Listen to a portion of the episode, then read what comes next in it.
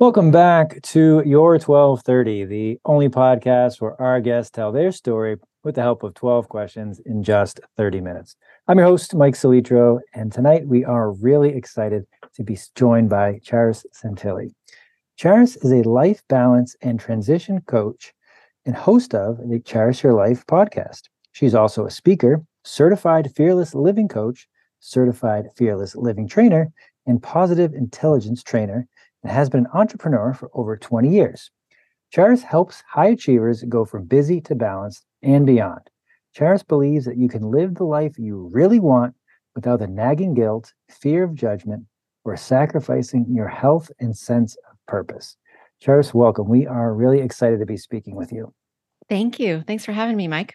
Of course, of course. And uh, we talked a little bit beforehand that I am going to get in my head and mispronounce your first name, maybe your last name at some point. So please feel free to correct me at any point. Um, but what jumps out at me in the bio is the uh, certified followed by fearless. I don't really see that in print very often. So what does it mean to actually be fearless and then certified fearless? Thanks. Yeah, this is a great one. Um, so my training is from uh, the Fearless Living Institute and it was founded by a woman named Rhonda Britten. and she was one of the first like literally like the first 10 coaches in the world um, when you look back at the roots of tr- very true traditional quote unquote life coaching because the word coach has taken on so i'm going to just kind of preface with this and then i'll get back to the fearless but the word coach has kind of it's being used for a lot of different things over now. A lot of consultants use it. Like it's kind of synonymous with certain types of consulting and it means certain things. It, and at one point, you know, it was just sports. And then at another time, personal life coaching came to be. And then later on, some consultants started using it. So she was really foundation in, in the the the core foundation of what true life coaching was and is. And she developed what's referred to as fearless living out of a absolute dire need to save her own life essentially due to her own backstory and everything that had happened in her life that she needed to overcome. And um, for her there was a lot of trauma that led to her realizing that she needed to figure out a way because she was apparently stuck here. Her her um, actions to try to resolve the situation of her life at one point included a couple suicide attempts. And then she was left with literally like okay uh, i'm still here. Now what do i do? So without going into all of that backstory for her i just a couple high points there to understand that she was in a place where she really needed to understand what was holding her back and how to overcome it. And when she really started, she started with some very simple exercises that would help her over time. She studied all sorts of personal development, had been since she was a teenager, actually. But what, when she really started putting it together, she realized it was all around how our brains and bodies react and manage and try to deal with fear and so the foundation underneath everything she came to create was based in neuroscience. She became very much a uh, you know a, a, brain geek, really getting into that. And um, the other modality you mentioned, positive intelligence, also has foundations in neuroscience too.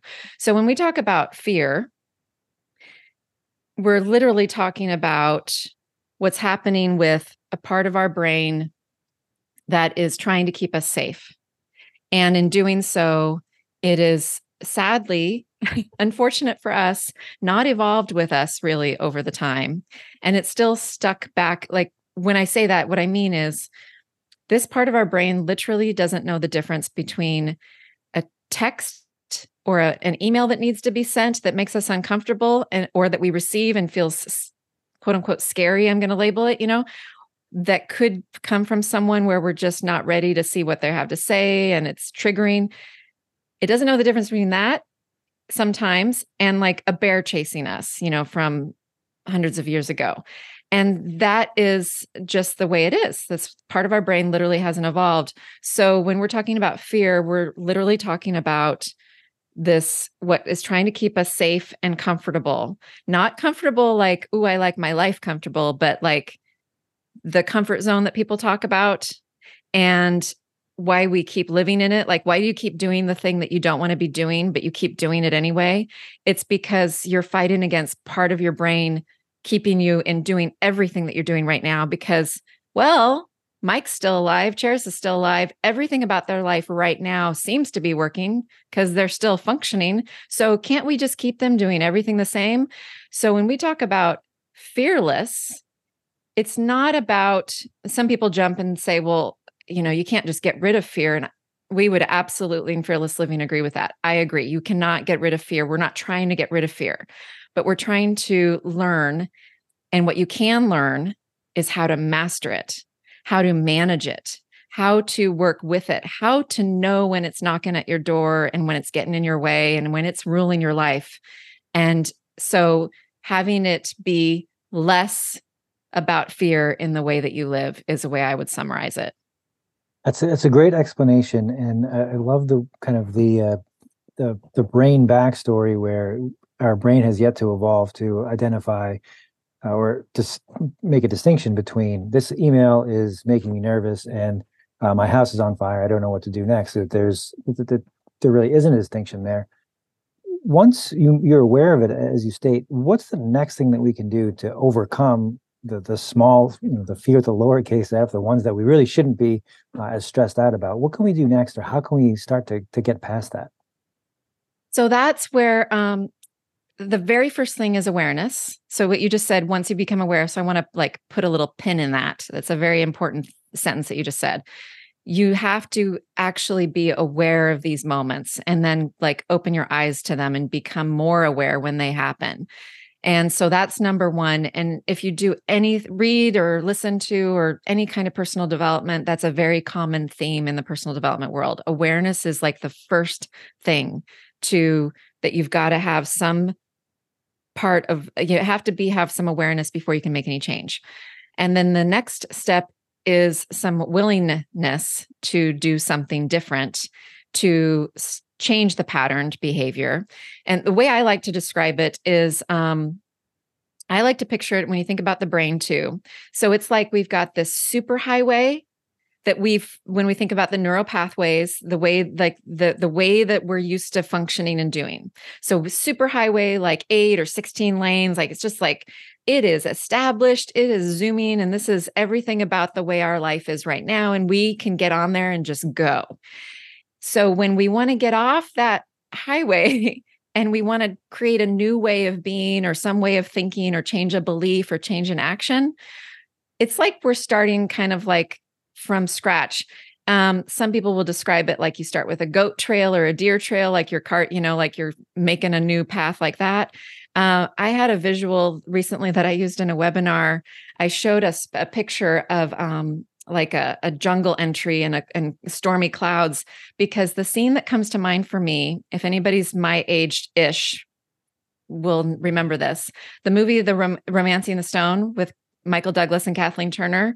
And so when he his character's Jack and they're in a jungle and it is storming and their only way out is through and he's taken his machete and he's like hacking away at the big eh, because there's no path it's like well let's just pick a way to go and try to carve our way through but it takes a lot of effort there's the storm like you could easily just be like i just want to sit down i don't want to do anything but you have no option if you want to create this new path. So sometimes it feels that challenging. Sometimes it feels that daunting. It feels like that scene is what comes to mind for me that I used recently, and people seem to resonate with it. So, you know, but it's so much easier to go back on the superhighway. Well, it's just right here. Do I really have to go to much this much effort? It's not always a lot of effort, but it is practice. So some things it will be feel it will feel like you're carving through the jungle and making your way. And some things it may not feel that hard, but no matter what, I'll tell you, it does take practice. There's simple skills, simple things that you can learn to do. But the first thing is awareness. The second thing is some sense of willingness. And then the third, I would say, is practice of, of some simple things, but practice going the new way, thinking the new thought, um, doing the new thing, calming your your brain from that pattern. Um, there's some simple. I could even give an example here in a minute too of of a simple exercise of how to kind of center yourself and try to dial that down a little bit. That's that's such a good answer for a couple reasons. I want to highlight in kind of my notes here that you paint a very vivid picture about Michael Douglas getting through the jungle and, and with many obstacles and how difficult that can be. And that is, even though we're talking about something that might not be physically strenuous, you can be physically tired once you start doing these things because you are uh, putting your body through something that it's not accustomed to or may not have done before. So that it's another another thing to be aware of. That why do I feel tired when I'm when I'm trying something? Because you are really that visual is perfect. Um, and the other thing is you described starting with awareness. It reminded me of when I, I learned about change management for the first time. That that's the first piece that you can talk about. Do you want to do this? Do you have uh, the knowledge to do it? Do you have the ability, whatever? But if you're not aware or because I remember like, oh yeah, you need to, you can do all those other things, but if you don't know what's actually happening, it doesn't doesn't matter. So uh, I'm glad you emphasized that to start. The other part of your bio that I definitely wanted to hit on that jumped out at me when I read it over the weekend, um, the not being struck with nagging guilt. What do you find that most people feel guilty about, or what's holding them back from from where they want to go? Have you found, or, how did that make your bio? I guess. So a couple things um, first of all, people in my world um, are are very busy, tend to be um, tending on the workaholic side of things, and uh, so the guilt can come with uh, feeling guilty because they're working when they and thinking about their family, but they need to get the work done, or feeling guilty that they're uh, with their family, but they want to get be working and they're thinking about the work and then feeling guilty that they want some time to themselves. And, you know, how dare they expect or think that they have a right to that? Like it can kind of that's where the nagging comes it kind of like almost follows them around is it seems to be common um and so that is what i've found to be the case and i've experienced that in my own life and you know at some point if you want me to share brief summary of my backstory, but definitely some guilt around those things. I mean, that's how it showed up for me, and that's what I see in my clients too. Okay, and and as as you reference your clients, when you when you are bringing them a, a kind of a fearless approach, and one that would be the, the example you give is a great one to identify things that we may feel guilty about, whether it's we're working too much and we're thinking about working with our kids, or we are not with our kids because we're at work. Um, how have you how have you communicated to uh, your clients or people that you like to work with that this might be something that is keeping them from where they want to ultimately go when they might feel hey i'm working as hard as i can. I, I don't have capacity to do anything else. How, how, can i how can i make time or how how can i make this a priority when i can barely balance what i have currently? Well what i have found I, what i've seen to be the case is that when people think about the concept of life balance, we have a perception of it being this um this fantasy or illusion of like this perfect equation that well if i work out this many days a week and i stop work at this time and then if i do this and i get up at this time and da, da, da, and i tried that myself for many years and eh, you know i could never quite get it dialed in because it's not possible basically is the truth. So um because we're trying to make something perfect and we are not perfect life is not perfect and so we're just continuing to chase chase things. So what i have come to believe and see is that life balance is not about managing your time it's actually about managing how you feel. So i tell people some of your how you spend your time may or may not change with whether they're in my online program or doing one-on-one coaching or however they're working with me. Your life may look the same later yet you're going to feel better in it more often or some of your life may actually change I don't know. Like it's all up to you. You get to figure that out because it's personal. And oh, by the way, what feels like balance to me today is different than me tomorrow, than me yesterday. And what feels like balance to me today is different than you, Mike, or anybody else, because we are totally different. And so if we can give ourselves that space and permission, that's another big key step. I'm glad you walked us through that because that reminds me when we initially talked that it was when we talked balance that really I was like, she definitely knows what she's talking about because uh, a lot of times you'll hear, you know, balance is you need to spend X amount of time here, plan this, and it's the subjective way that you describe it is much more realistic it's more practical and it's going to work for more people because you even if even if you have too many things on your agenda and you're not getting to all the things that you'd like to, you have more control over what you're accomplishing because you, you are uh, the architect of that balance. And it's not a straight equation that it is going to look different at different times, and that's okay. Kind of being okay with the uh, the inconsistency of it. So I, I completely agree as you as you walk through that. Um, you, you also referenced your backstory, which we, we did talk a little bit about. Um, I th- think it's a powerful one. Um, how how did did kind of your your experiences shape what you do and ultimately how have you been able to turn that into helping others uh, achieve where they want to go or at least visualize what's next for them? Yeah i'll i'll give the the short version here basically what I grew up in an entrepreneurial household. My parents were go-getters and and totally went after their the American dream and built a business that started in our kitchen. So I modeled after them and I went for all the big, you know, the awards and the accolades and the grades that I could in high school and saw, okay, this is the work ethic, go for it, do all these things. Awesome. Fine. Well, went off to college, came home and to celebrate my dad's 50th birthday. It was the summer I was turning 19. And uh, we went for a hot air balloon ride. And it was a beautiful ride.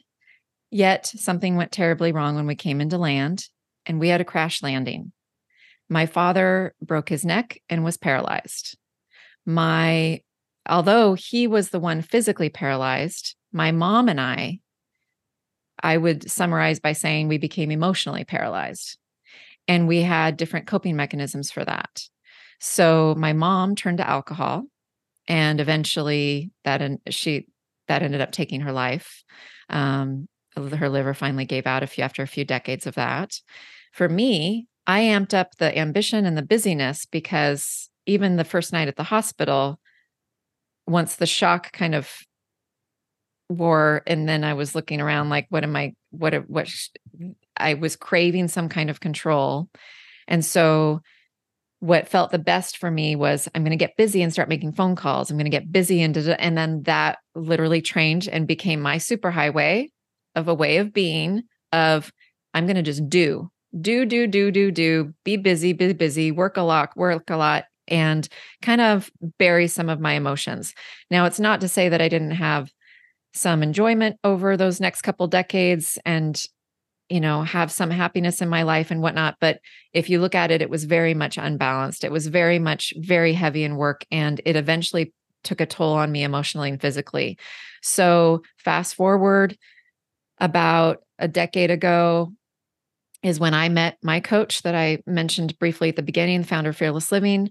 And um, that was preempted by a, a conversation at a business networking event I'm out on a foyer visiting with a stranger, as you do in these networking events when you go and you're at a convention and you don't know people and you start chatting. And I suddenly tell him my family story. It had been almost 20 years at that point. And the tone and everything, it, it did feel different than normal. And he looked at me at one point and said, basically, Charis, I, I get that your dad's been paralyzed for almost 20 years, but why are you paralyzed? That was the moment that I had the awareness that I now already summarized of being emotionally paralyzed, I was like, oh my gosh, something's whoa, what's going on inside me? The next day I happened to meet this coach. And then I started working with her, doing my own work as a coaching client. And that over time became, you know, eh, something that I wanted to do to help others. So now that's what I'm doing, helping others to overcome their own challenges and their own, you know, Uh, make some changes in their life. Ultimately, I just, I really believe we all deserve to feel better more of our days. And it is not impossible. It's not hard to do that necessarily. It just takes some support, some new skills, and some new tools. And anything is possible to overcome regardless of whether you've had the normal little t traumas or or something some big event that happened that story right there first of all thank you for sharing that. I know it can never be easy telling that story. Um, but we end with the capital t and, and, lower t traumas it, it kind of especially the story there fills in the, the gap for me. Uh, it kind of lit a light bulb in my mind as you said it the craving control during whatever those traumas are that i want this to be over i want to feel even if you have none to feel like i'm in charge here i know what to do and that uh, distraction of being busy or what can i do to either keep my mind off of this or to have that that fake sense of control? So it goes back to that balance piece that I, am doing something. I i must be making a positive stride because i'm i'm i'm preoccupied from what's actually happening or i am i am in control of something. Even though even if it's uh, completely irrelevant i'm, I'm going to do it and it feels great. Um, so that just as you kind of all came together. So thank you for sharing that.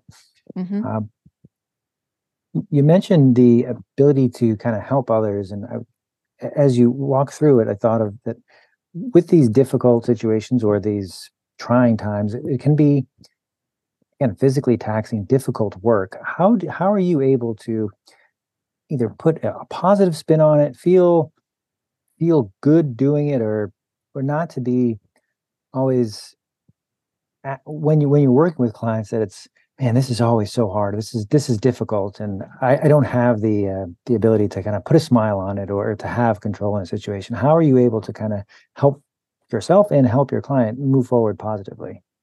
Well, um, so I, I have some. I'm really grateful for the coaching training that I have because we learned how to like.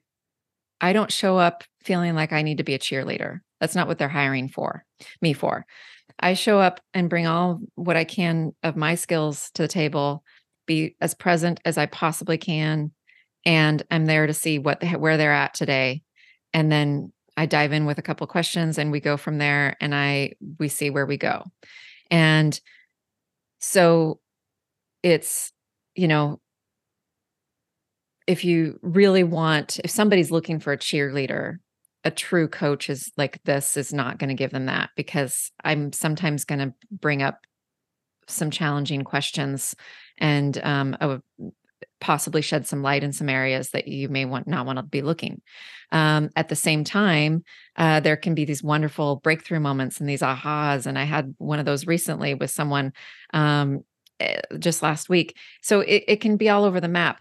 For me, to handle I, I, definitely pick up on people's energy and um, it can be draining on some days it depends. So what i've done is i've learned how what my capacity is right now for instance of how many calls in a day that can be client calls how many in a week how many days in a row before I need a break day. Like that's part of my balance. And I've been shifting around and I continue to play with it. And it, it kind of goes in seasons and changes with me too. So I'm not, a, and, and how much buffer do I need in between calls? All of these things. But those are all examples of like how I can take care of myself and listen to my own needs to that anybody can do in their own life too and i don't mean necessarily around calls and things but we're talking we're touching a little bit on boundaries here um, a little bit on what my needs are getting my own needs met i'm responsible for how i do that and that i'm in control of my own calendar you know if i need to go take a nap and i have the window to do it i'll do it. I took one this afternoon actually because i knew i had this later call with you. So it's i basically I practice what I preach. I'm doing the work with everybody else.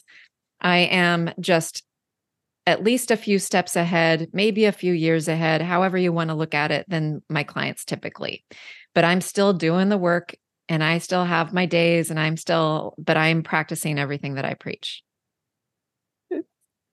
We have such a similar perspective on how we view things, and it's it's why we kind of connect the way we did you know, I, I, wrote down, as you said it, the, the ability to continue testing, to understand where our boundaries are, to know that that might be today, but next season it might change, or this is working really well. How can I fine tune it? Or wow, that did not work out well. I, I need to to make some wholesale changes here. And then the first thing where you started there, um, I feel the same way. Even when it's difficult or when it's challenging, um, being present, knowing that what I'm doing here for someone else, for a team, is is really worthwhile and having uh, a big impact for somebody else. That being present, being I want to be here, I, am showing up.